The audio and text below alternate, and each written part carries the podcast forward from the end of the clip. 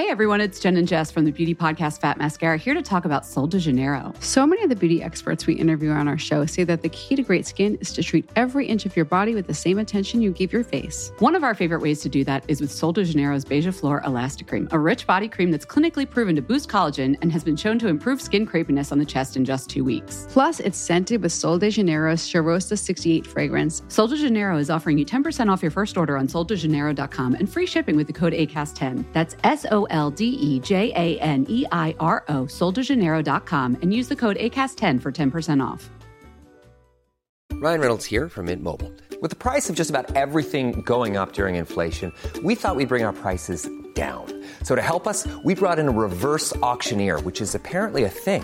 Mint Mobile Unlimited Premium Wireless. How about to get 30, 30, how to get 30, how to get 20, 20, 20, how to get 20, 20, how to get 15, 15, 15, 15, just $15 a month? Sold! Give it a try at mintmobile.com/switch. $45 up front for 3 months plus taxes and fees. Promo rate for new customers for limited time. Unlimited more than 40 gigabytes per month. Slows full terms at mintmobile.com. Nej, okej. Okej, förlåt. Det var en bebis. Oj, oj, oj. Det exploderar. Okej.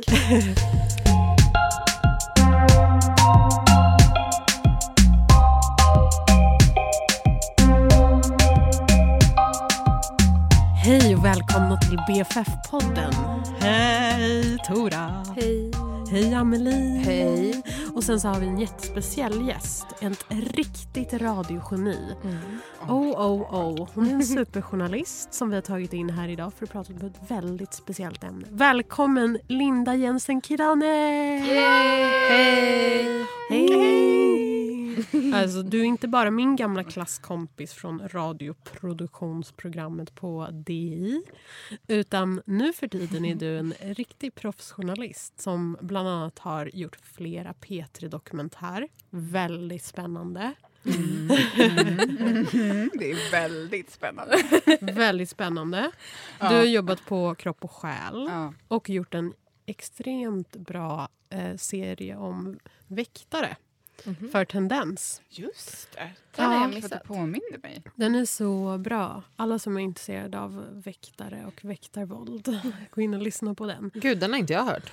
Nej, men den ligger kvar, va? Den ligger kvar. Den känns väldigt aktuell. Ja, gud ja. Den är alltid aktuell, tänker jag, med alla. Nej, jag ska inte prata skit om vikt. Jo, men det är ju alltid aktuellt eftersom det alltid kommer nya så här fall. Men nu har du precis gjort färdigt en ny P3-dokumentär. Mm, jag blev klar förra veckan. Alltså gud vad skönt. Grattis! Ja, verkligen. Och den är premiär. När ni kan lyssna, när ni hör det här programmet så är det bara att gå in och lyssna på P3 dokumentär. Den heter Sprängningen av Rainbow Warrior. Mm. Wow. En spännande spionhistoria har jag hört berätta. Ja, det är en spionhistoria också med så här, och så kan man tänka att det är liksom storpolitiska maktspel i bakgrunden. Det handlar om när Frankrike sprängde ett Greenpeace-fartyg i Nya Zeeland faktiskt. My God. De skickade agenter dit och sprängde fartyget för att de protesterade mot deras kärnvapenprov. Så den är ganska så aktuell nu också, alltså med kärnvapenfrågan och sådär. Sjukt spännande. Can't wait. Nej. Så gå in och lyssna. När ni hör det här så ligger den uppe. Men idag ska vi prata om ett väldigt spännande ämne. Väldigt annorlunda. Det är liksom kärnvapen. Det är kärnvapen i magen. Kärnfamilj. Det är något väldigt laddat. Ett laddat ämne. Exakt. Vilken fin. Ett laddat ämne, för det vi ska prata om är nämligen vänner som får barn. Eller också eller också men det är, alltså det är många olika, det är många förvirrade alltså tror jag ändå. Det är liksom alla de jag är det faktiskt. Har du många vänner som har barn? Jag kom faktiskt precis från en vän som har fått barn. Och alltså jag har ju tänkt på det här så mycket i så många år, känns det som, för att det har bara exploderat med folk som får barn och jag har inte barn. So that's the thing. Ja, men det är också liksom grejen med att det är vänner som får barn. Och det är olika. Alltså du vet, det är så här, jag har liksom någon vän som får barn så har jag bara så här, okej, gud vad kul. Och liksom, jag känner bara så här ren glädje. Och ibland när någon säger att de ska få barn så blir jag ledsen. Varför ledsen? Det här är så tabu. Alltså det känns som att jag typ avslöjar någonting här nu som är... Nej, det är ju en otroligt vanlig känsla, känner jag. Ja. Det relaterar. Men berätta, varför känner du dig ledsen? Ja, men och det är det jag tänkt på. Typ, okej, men varför blev jag inte ledsen när den där sa det? Och vad var det nu som gjorde att jag blev lite ledsen? Och då har jag kommit fram... Det finns så många svar på det liksom. Mm. Men det, jag tänker att det har att göra med att så här, dels vänskapen förändras. Alltså det kan man ju inte ignorera. Nej. Och jag tror att många som får barn ignorera det liksom, att så här, nej men det kommer inte förändras liksom, det löser sig eller liksom, vad är problemet typ. Fast det gör ju det, eller hur? Eller liksom, det går ju inte, det är ingenting man kan så här. Men det gör ju det, det är väl tid från ens egen vänskap som försvinner till en ny familjekonstellation kanske. Ja, det är exakt, och konstellationen och relationen till partnern förändras ju också, alltså, och jag sa det till min kompis en gång, jag bara, det känns som att jag hamnar i periferin av ditt liv nu. Nej. Du är inte hennes baby längre. Och hon har en ny baby. Exakt. Men jag förstår. Men är det inte också lite grejen att så här, vi typ alltså så här, speglar oss så mycket i våra vänskapsrelationer. Så att så här, jag kan känna typ att om jag har en väldigt nära vän som får barn så kan det påverka mig och vad jag känner att jag kanske borde göra med mitt liv. För att jag är så van att vara intakt med liksom, den här jättenära vännen. Så att när den går vidare in i något slags nytt skede så kan jag bli så här jättepeppad men också typ förvirrad och stressad. Men då hänger inte du med. För att jag, ja, exakt. Och så är det som att jag bara, borde jag? Ja, vill jag ens? Ja. Är det så här grupptrycket som är tillbaks, tänker jag, från liksom, när man var yngre. Men jag tycker också att så här, skaffa barn, alltså det vi pratar om idag, eller inte skaffa barn, kompisar som skaffa barn. Nej, men det blir ju på något sätt också att det är typ, det finns ju inte så himla mycket man kan göra i den här världen som är så typ, som också innebär en så typ stor förändring, en så stor typ kroppslig grej, en så stor typ så här mental förändring, att typ, det är ju typ oundvikligt att det påverkar. Men fast det är inte så många pratar om det kanske.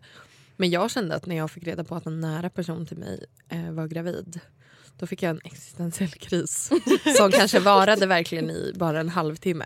Okay. Men alltså en extrem kris i en halvtimme, så jag typ var tvungen att lägga på telefonen och typ börja gråta på toaletten på jobbet, för jag var fan. Och jag vet när man tänker, för jag fattar hur du känner så här, Linda, att man bara, varför blir jag ledsen? Och det är väl också just det, att man på något sätt ser livet så här spolas fram. Och man bara, gud, du kommer ta ett så här kliv åt ett helt annat håll. Och jag får verkligen inte vara med. För det här sker i din kropp. Ja. Och nära din kropp. Alltså speciellt om man tänker att någon liksom skaffar ett småbarnsliv. Liksom. Och det är hela livet runt omkring. Allt man har gjort och liksom alla drömmar. Men sen kom jag på häromdagen. Jag bara, men det kanske är så att egentligen så vill jag ha barn med mina kompisar.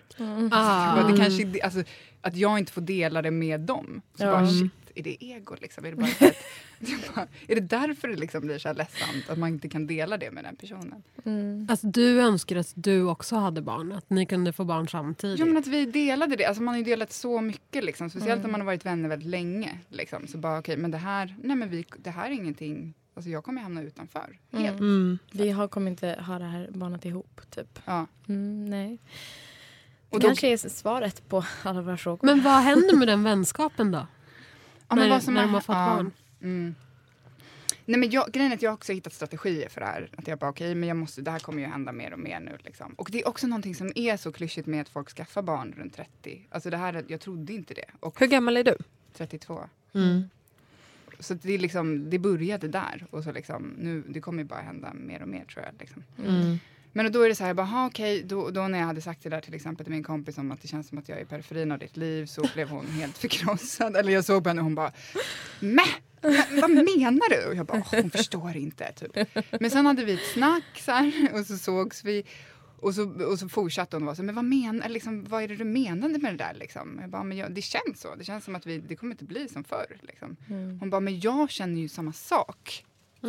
Så hon kände då, hon var ju gravid då liksom. Hon bara, jag känner att när jag kommer få barn så kommer ju du, alltså då finns ju risken att du kommer försvinna från mitt liv.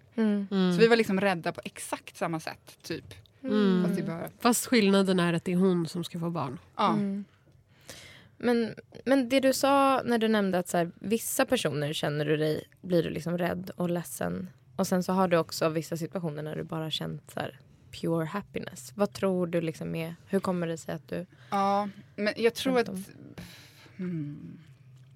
Alltså jag tror att det är för att jag kanske haft en relation till den personen. När jag känner mig mer, ja men så här får den där existentiella krisen. Mm. Då har det varit att vi har varit så jävla nära, länge. Mm. Fast det har ju varit i och för sig med de andra också. Men på ett annat sätt kanske att vi har haft en lite mer så här romantisk liknande relation. Mm. Mm. Och då blir det där liksom bara, okej, nu är det bye bye liksom. Ja. Ja. Men vad har du för strategier? Jag brukar säga så här, jag vet inte hur jag ska göra för att bli en del av det här, så du får dra i mig liksom. Du, alltså så här, de får liksom så här bara, här är Linda typ. Här är Linda. Så det är så här, jo men så här till barn liksom, så att jag känner mig inkluderad. Det är typ som att jag blir en bebis, så att jag bara gud, då blir jag jätteglad och bara, men jag är inkluderad liksom. Så då är det upp till dem att ta ansvar för er relation. Jag vet, och det är inte heller rätt egentligen, men jag har ju bara utgått från vad jag tror funkar för mig, och det har faktiskt de gjort, och det har funkat jättebra. Ja. Det har det. Ja. Alltså det har försvunnit då liksom. Och det är mest när den personen, det känns så egopratande, men det är mest när den personen är gravid som det under den perioden, det är som att jag följde med i den personens graviditet och bara är lite osäker och lite så här skum. Men sen när barnet kommer så blir jag ändå jävligt glad. Liksom. Man handlar inte så himla mycket om, alltså för jag tycker det här liknar ändå så himla mycket när folk bara tar ens vänner, typ tar andra stora beslut i livet. Eller skaffar andra typ väldigt nära relationer. För det blir ju ändå som en så här bekräftelsefråga. Tänker jag att det grundar sig i att du är rädd att en person ska försvinna. Alltså att er och relation... Och vice versa. Ja, precis. Och den andra är rädd att så här, ni ska sluta vara så nära och ha en sån typ intim relation. Ja. Eller? Jo, men absolut. Och att, och det är samma... Jo, det är det verkligen. Nej, men för samtidigt... Alltså jag tycker ändå det här med barn blir så himla... Det har så många nivåer för att ändå... För jag fattar ju dig när du säger så här, men det här känns ego att prata om. För samtidigt så hela hållningen är ju att det är ju positivt att de får ett barn. Ja. Och typ alla ska hylla det för att det är typ en helig grej. Så att, eller så tänker jag lite. Att så här, det är ju hela samhället som går och väntar lite på. Så här, när ska ni skaffa barn om man typ har en partner? Men det är ju som sista klivet in i typ ett... För många då. Jag vet inte hur dina vänner har sina liksom familjekonstellationer, men jag antar att många är så här, en typ heterosis kärnfamilj, och då är det som att de tar sista ordentliga klivet in i så här ett normativt. Ja. Ja, precis. Ja. I den normativa världen.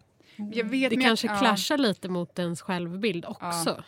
Jo, men därför jag är förvånad över att många mina vänner, alltså nästan alla har ju skaffat barn på det och heteronormativa sättet. Eller liksom, det är det jag menar med att det är ganska klyschigt. Folk skaffar barn vid en viss ålder och det ser ut på det sättet som man liksom... Och när man var liten så trodde man aldrig att man skulle göra det som... Då 30-årsångest över... Men det är det här jag ändå tycker är lite så här, alltså jag är ju 27 och du är 32. Att typ jag tror ändå att det blir som en mini, att typ året spelar roll här. Alltså bara vad typ samhället säger åt den. För jag kan känna mig inte helt i det där. Alltså för jag förstår din ångest över det, men samtidigt så sätter jag mig kanske, eller jag vet inte om det här spelar någon roll, det får du svara på. Tror det. Nej, men att åldern spelar någon roll, för att ju äldre man blir också, desto mer förväntar sig alla att man ska vilja ha barn, att man ska skaffa barn, att man ska typ kliva över i det typ av livet. Ja. I livet. Jo, men det är klart, eller så här, mellan typ 20, alltså alla 20 någonting år, då var det väl fortfarande lite så här normbrytande att ens känna någon som har barn. Eller så jag upplevt det i min närhet, att jag har haft väldigt få personer runt mig som så här har fått en unge typ, och då var man väldigt ung och så var det så här oj typ. Att jag känner fortfarande, som är liksom i samma ålder som Amelie, det är så här, det är fortfarande ganska få personer som har fått barn som jag är väldigt nära. Det kommer. Linda sitter där och bara, men jag tror bara att, tillbaka det som du sa också, Amelie, eller det som du var inne på, Linda, med det här med att så här, för mig har ju typ mina vänskapsrelationer varit så himla mycket så här, de relationerna som jag speglar mig i, och personer som jag typ kanske så här jämför mig väldigt mycket med, bara för att så här, man typ tar tempen på varandra väldigt mycket, och typ då förstår jag också att så här, alltså då kan jag förstå att man kan känna sig förkrossad över att så här, typ, vad händer nu? Jag har haft ganska mycket så här familjära relationer med mina vänner. Alltså vi har varit så här, speciellt liksom de äldre, att det så här, det har varit liksom, vi har varit familj liksom. Och så bara, va? Ska du skaffa en ny familj? Ja. Alltså det är så här, men jag då? Liksom. Alltså, och det, då blir det ju verkligen en förändring. Så jag tänker att det ser ut, alltså det beror på hur vänskapsrelationerna ser ut. Liksom. Mm. Ja, verkligen. Ja, det är klart. Men hur har du liksom lämnat de vännerna bakom dig? Nej. Hittat nya? Eller ja, men hur, exakt. Det där är går de att ersätta? Ja, men jag, eller ja, men, har du försökt tränga dig in i deras nya liv?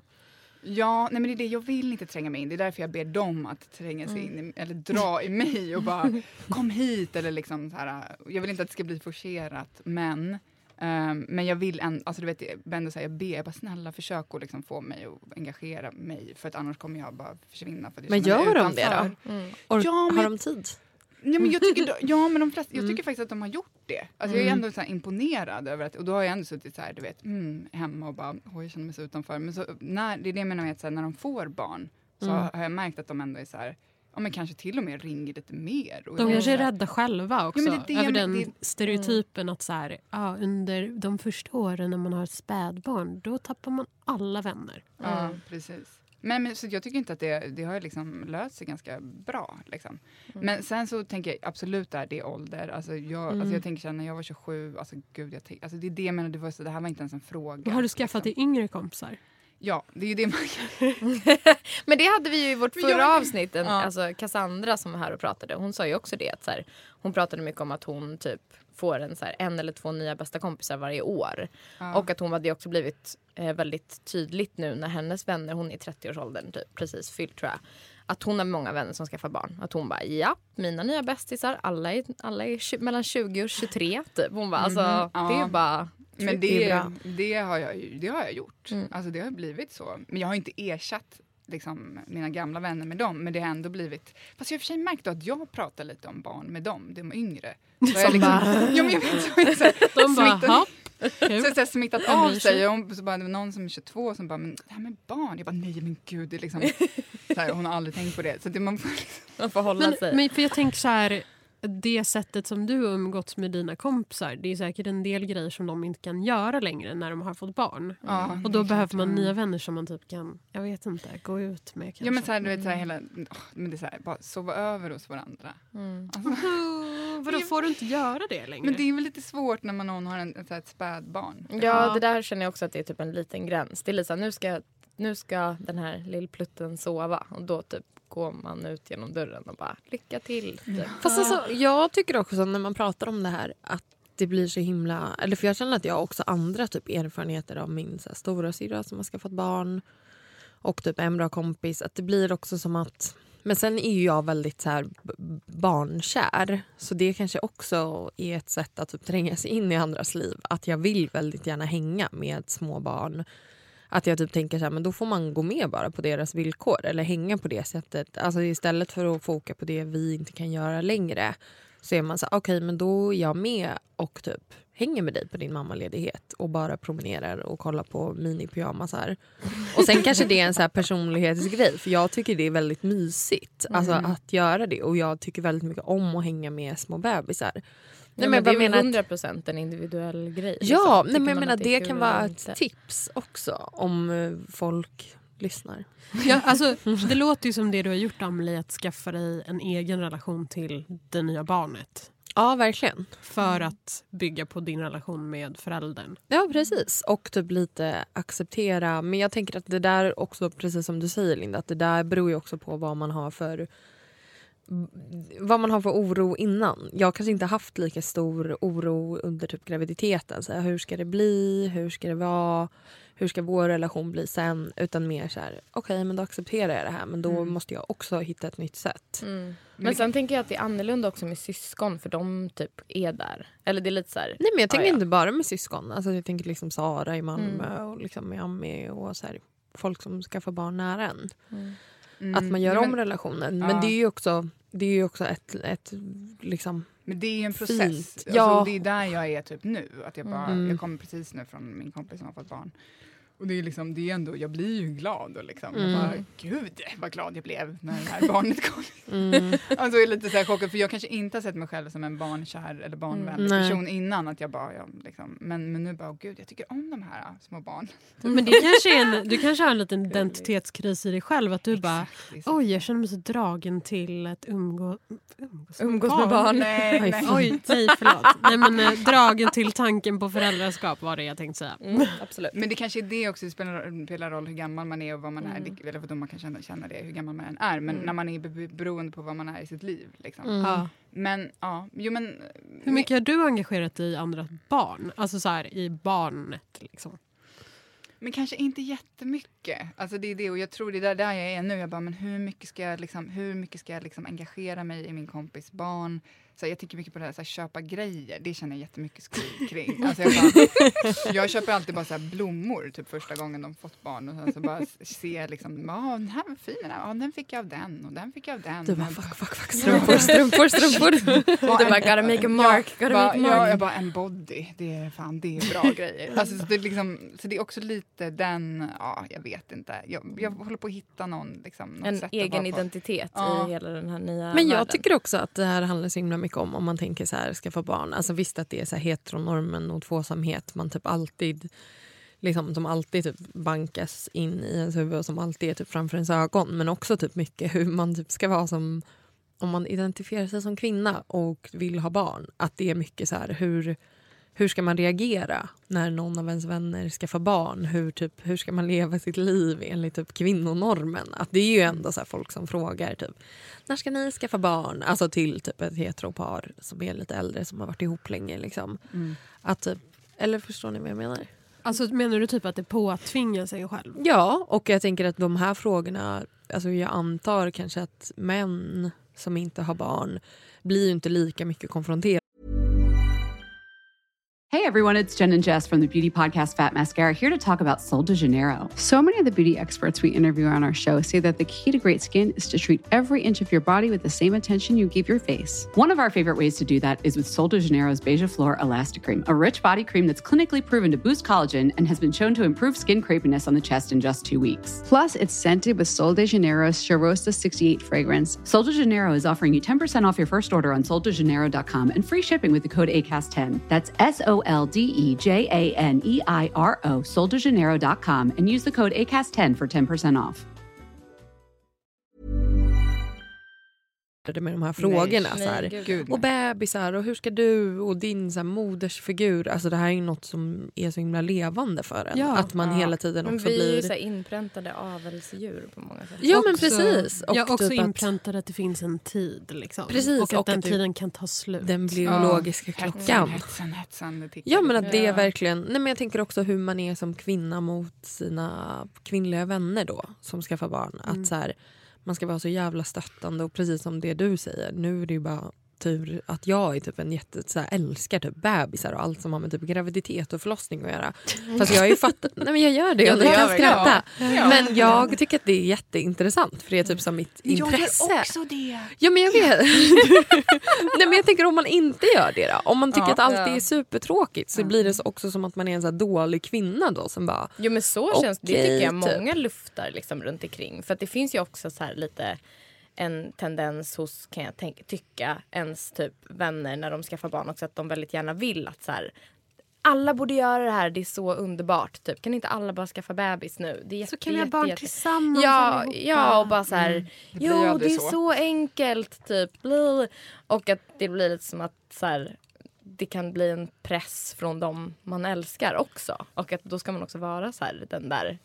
Men jag kommer ihåg, alltså, barn och ha. Eller vänner, det blir bara mycket typ. Ja, men jag hade en vän som fick barn väldigt tidigt. Och då minns jag, det har jag tänkt på nu. Så här, att ingen engagerade sig ett skit i henne. Eller liksom, hon fick barn när vi var kanske 24, 25, jag kommer inte ihåg. Men hon var liksom den första. Och det var så här, ja hon fick barn. Och så satt man där och bara, jaha, fortsatte som vanligt. Och jag tänkte på det nu, jag bara, fan vad taskigt. Liksom, det var ingen som brydde sig. Jag är extremt ensamt. Och liksom, jag typ bett om ursäkt för det. För att jag fattar nu.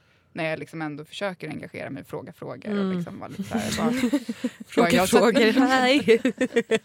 Du måste fråga en fråga om det här med ett barn. Mm. Ja. Men hon sa inte, alltså hon bara fanns i det då liksom. Ja. Men så det är liksom, ja, det är också en tid i livet. Det kanske också är en mognadsfråga. Ja, alltså så här hur vänskaper ser ut, att man har fattat att man ställer upp men på vänner. Men undrar lite så här, för den kompisen, för henne blev kanske hennes, den livsupplevelsen skaffa barn inte en lika big deal. För att ingen av hennes andra kompisar brydde sig ett skit om det typ. Mm. Men nu för de som skaffar barn runt 30 så är det som att man kan gå upp hur mycket som helst i barn. Ja, skaffa det blir barn, lite få barn. Psykosigt liksom. Mm. Ja, men eller så blev det en fett big deal men kanske på ett mer negativt sätt. Att skaffa barn mer ensam och typ kämpa mycket mer. Och nu när alla andra gör det så kan jag tänka mig att det är mer som en så här livsstilsgrej. Att man byter kläder och man har en mammagrupp. Alltså, ja, men det är... Man kan prata mer om varandra, man byter erfarenheter. Men det kanske är skitensamt. Gud vad hemskt. Men hur ska vi göra då för att typ bevara våra vänskapsrelationer om vi vill ha barn? Prata. Nej men faktiskt på riktigt så, alltså det här, alltså jag har ju andra vänner som inte har barn också. Vi pratar ju om det här hela tiden. Det har börjat svana lite, men det har ändå varit ett topic liksom. Bara, vi som inte har barn liksom, så här, ska vi starta en grupp typ. Men alltså när jag faktiskt har pratat med dem som har barn så har det har faktiskt blivit så mycket bättre. För att man fattar så här, okej, men det är inte bara jag fattar att min jättebra kompis också är jätteorolig över hur vår relation kommer bli. Och då är det ju så här när man bara, okej, men det är ömsesidigt. Då får vi väl så här, se till att det blir bra. Liksom. Mm. Alltså det går ju båda vägarna. Liksom. Men okej, sista fråga på det här ämnet. Sen ska vi ta en hemlig fråga. Men, nej, jag har en till sak. Ja, okej, men jag har en grej också. Alltså, tror du, Linda, att er relation kommer bli lika intim? Alltså det är ju så här, jag tänker att det beror på, det är de här åren liksom. Jag tänker att nu när barnen är så små, då kan man umgås, då kan man ta de här promenaderna. Alltså man kan göra, då kan det se lite annorlunda ut. Men sen när barnen börjar gå, tror jag att det blir liksom, och börjar så här höras, då tar de mer plats. Ja. Men liksom då... Så kanske man får ett till. Ja, precis. Eller ja, verkligen. Men då, alltså, jag vet inte, vi får se. Det är väl spännande att se vad som händer. Liksom. Det kanske blir, alltså, jag har ju börjat lite så här, men jag kan bli den nya liksom, släktingen då. Eller låtsas att jag liksom, ja men det är lite så här, jag tränger mig in i familjelivet och bara, hej, och lite så här, jag heter Linda. Alltså, Aunt Linda. Ja. Aunt Linda. Ja, men man får försöka liksom. Ja, gud. Jag hade ju en kompis som tog ut föräldraledighet för att hennes kompis fick barn och pappan försvann. Oh. Så hon liksom... Ja, det kan man göra. Det gör ju morföräldrar så också. Steppade in och bara, okej. Men det är ett bra tips för att trängas in. Då bara, hej, jag har ju sajlat upp mig på lite föräldraledighet nu. De bara, men hon har ju en helt otrolig relation till de barnen idag. Och nu har den här... kompisen till henne då, hon har en ny tjej och de har ett barn ihop. Men liksom, det är så här, men det är ju så tre föräldrar. Alltså jag tänker att då får man ändå det här, så man vill ju liksom, man tänker att det är bra för barn att ha andra vuxna relationer. Ja, men det där är ju som att bli en förälder. Ja, hon är ju verkligen det. Så här superinvesterad. Okej, Amelie, vad var din sista fråga på ämnet? Nej, jag skulle inte säga en fråga. Jag skulle mer säga att med det du sa om att man måste kommunicera. Att jag tänker att det kan vara ett ganska bra förhållningssätt. För jag fattar att hela, eller som jag tänker också, att barngrejen. Alltså nu pratar vi om att skaffa barn. Kanske inte så här när folk har en småbarnsfamilj. Bara hur man hanterar det. Alltså när ens vänner typ blir gravida, får bebisar. Att istället för att hantera det då som en så här... grej som hur fan ska jag formulera det här? Nej, men istället för att se det som en typ statusgrej, en grej som att den ena... En vattendelare.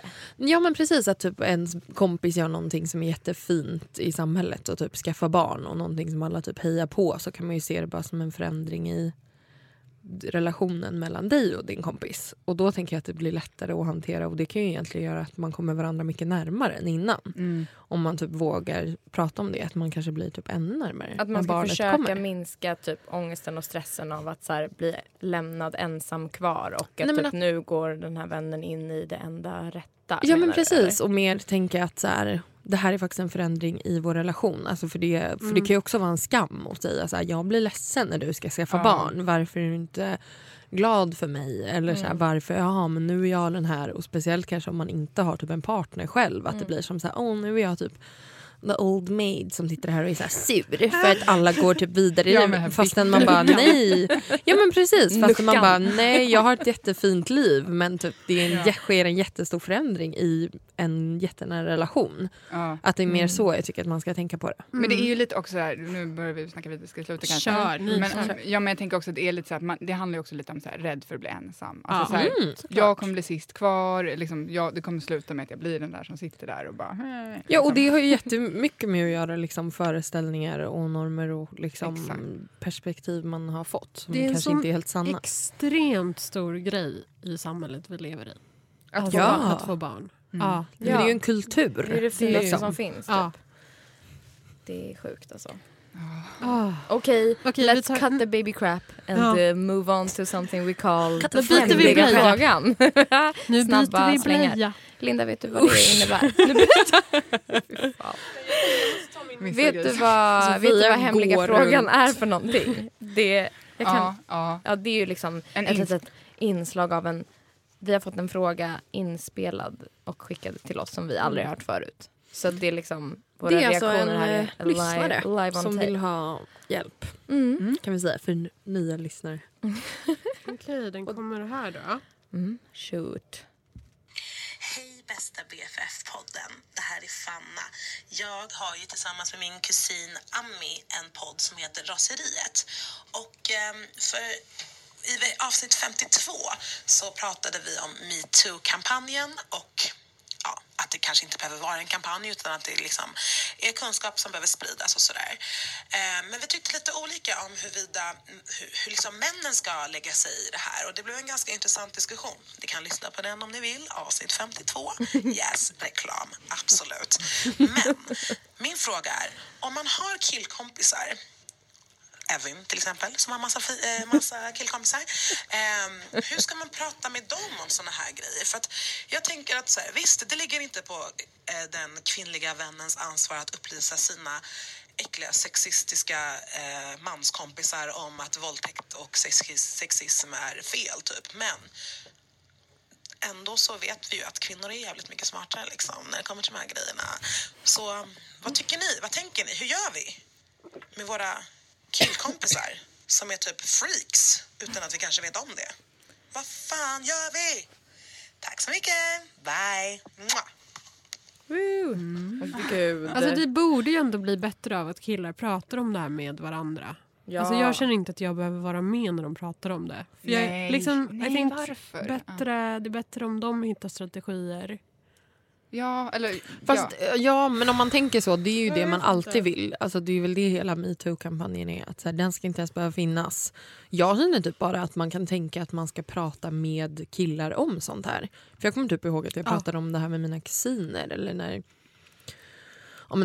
det var något så här sexuella trakasserier-grej. Att jag började liksom fråga dem lite, som är lika gamla som mig. Och bara försöka ta det och inte göra det till en kvinnofråga. För vi pratar ju om det så himla mycket. Men då blir det ju återigen att det är vi som för diskussionen framåt. Ja, men alltså hellre det. Alltså jag kan känna så här, jag vet att det är typ ett ansvar. Men hellre att jag säger det och får typ någon att bara...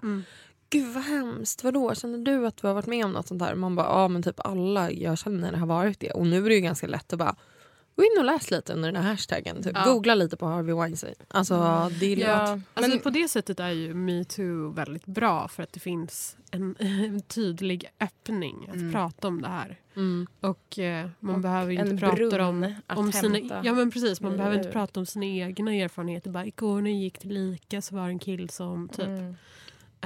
gjorde det här eller ja. Men jag tänker också liksom, för det har jag sagt lite så här, vad är sexuella trakasserier? Alltså, för nu har det bara skrivits ut det liksom. Men jag tänker för de som då kan, för snubbar då som har gjort det här, man kanske inte ens vet att de kanske inte vet att de har gjort det. Eller kanske jag inte ynglingar typ. Nej. Men Tora, du som har brorsor, har du pratat med dem om det här? Ja, alltså jag vet att, för att inte bli för personlig, men det var ju en incident för ett tag sedan som liksom rörde min umgängeskrets från när jag var liten. Liksom. En person som har funnits i periferin liksom, i mitt gäng, som också rör min storebror och hans gäng som verkligen är killar typ. Och då var jag ändå så här extremt positivt överraskad för att det var en person i det här gänget som samlade alla de här killarna för att han var så här. Jag vet om att det är alltid typ tjejerna som tar ansvar för det här. Och det här är en person som jag känner. Och som vi alla känner. Och vi har inte ens pratat om det här. Så att jag ville typ ses idag. För vi måste prata om mansgrupp, det här. Typ. Mansgrupp alert. Det var verkligen en mansgrupp alert. Det känns som en utopi. Det känns ju som att det aldrig händer. Eller det var ju som att jag typ fick höra det. För att min bror då berättade det för mig. Och att jag bara... What? Alltså jag blev så otroligt positivt överraskad. Det var ett bra liksom. Tips också. Ja, men för att det var ju verkligen så här... Alltså att den personen hade tänkt så långt att så här... Jag ska bara bjuda in de här personerna som typ jag ändå tänker att så här, annars kommer vi inte prata om det här. Annars så kommer det här bara bli någonting som så här, vi typ tittar på varandra och inte säger. Och sen så bara blir det återigen så här, någonting som bara faller i tystnad. Och så vet vi inte hur vi hanterar det. Så att så här, nej men jag tycker att det där är jätte... Alltså någonstans så handlar det ju om, som du sa Sofia, att så här... Hela den här kampanjen MeToo är skitjobbig för att det är helt oundvikligt om du identifierar dig som kvinna att inte börja tänka på alla sjuka saker som du har blivit utsatt för. Och då kan jag bli så himla ledsen och typ bara så här bestört och typ stum. Och bara, jag vill inte prata med någon, jag vill inte berätta det här, jag vill inte skriva det på Facebook, jag vill inte typ göra någonting. Alltså jag kan bara bli så här... Du blir så. Ja, jag kan känna mig väldigt så handlingsförlamad. Och då skulle jag väl önska att så här, de nära vännerna jag har eller personer i mitt liv som är killar, att typ de skulle ta upp det här och bara, shit, den här MeToo-kampanjen, fan vad sjukt, typ vad obehagligt, jag har sett det här och det här. Och sen så att jag skulle slippa också bara brorsan MeToo-kampanjen. Alltså, men det är ju en dröm. Alltså, det är ju, nej, det är det jag menar. Liksom men det här är ju vi som måste dra tag i det här. Jag kan säga vad jag vill att folk ska göra. Men det är ju också så här, den här typ feministkilleskammen. Att det antingen är så här, men typ då ska jag antingen samla så här enkla poäng genom att typ skriva något på Facebook som är så här, jag har gjort det. Det hände typ för många år sedan. Ge mig en like typ. Ja, och nu har jag liksom clean my conscience och ser det lugnt typ. Eller vara så här, jag har inte vågat säga någonting för det här är så himla obekvämt och jag vill bara inte typ jag göra något ännu mer obekväm. Och man bara, nej men prata. Alltså så här... Ja, men alltså jag tror att väldigt många killar inte skriver någonting för att de skäms så mycket. Alltså jag tror att många liksom känner igen sig i många av de historierna folk skriver och därför säger de inget. För att de vet typ inte, de har inget språk för det. Men det kan man väl förstå också, eller? Ja, jag kan förstå det, men det är problematiskt. Alltså, nej, jag menar inte det som en ursäkt för dem, utan jag bara tänker mig att det är så. Men det är det som också, alltså, jag är ju liksom, precis som du Tora säger, så är det ju så många motstridiga känslor som aktiveras av den här kampanjen. Man typ blir ledsen, man blir berörd av andras historier, man blir trött. Frustrerad, arg, och så känner man typ ett systerskap som är enormt liksom. Men det saknas ju inte berättelser om offer, utan det saknas ju berättelser om förövare i det här fallet.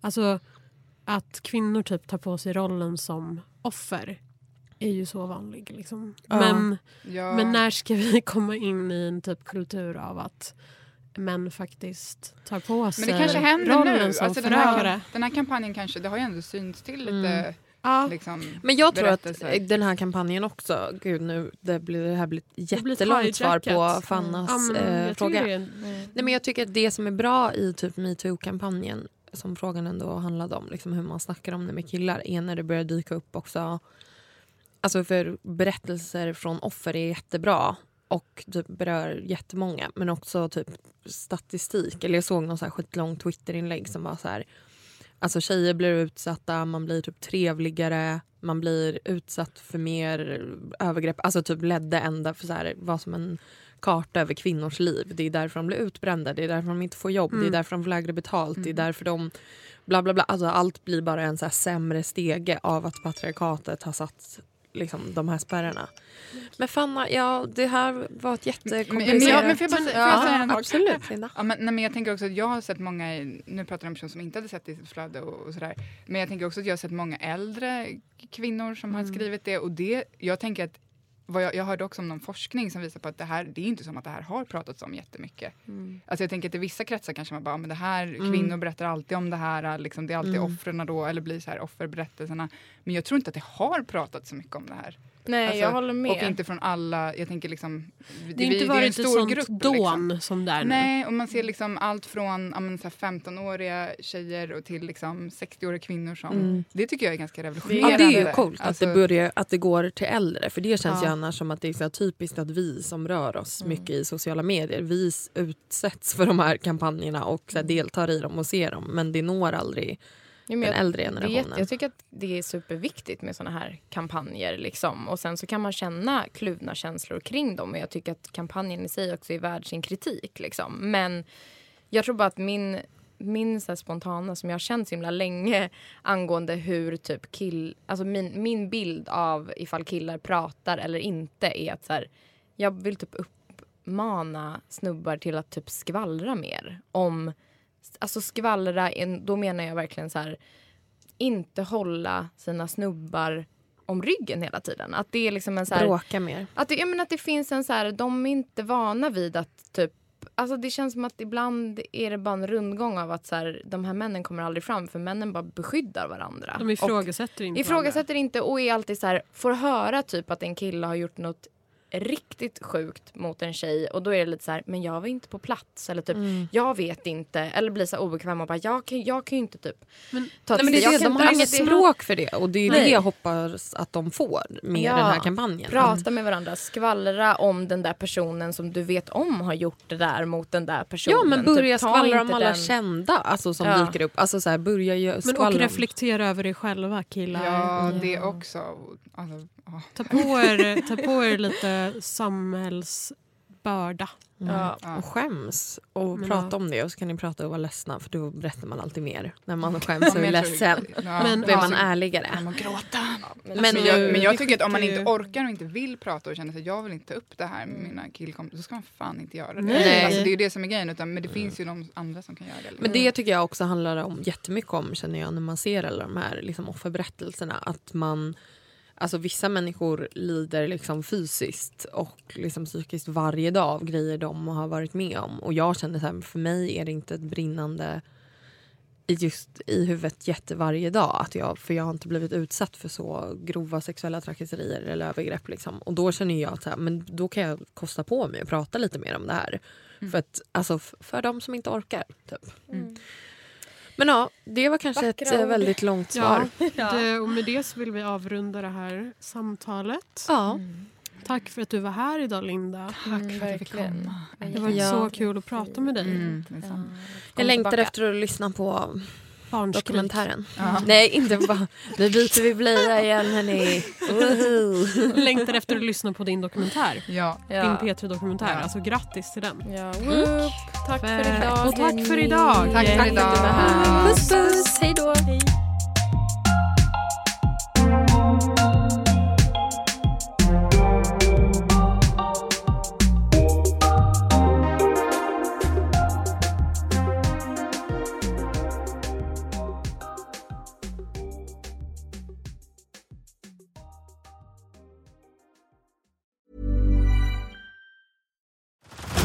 Head over to Hulu this March, where our new shows and movies will keep you streaming all month long.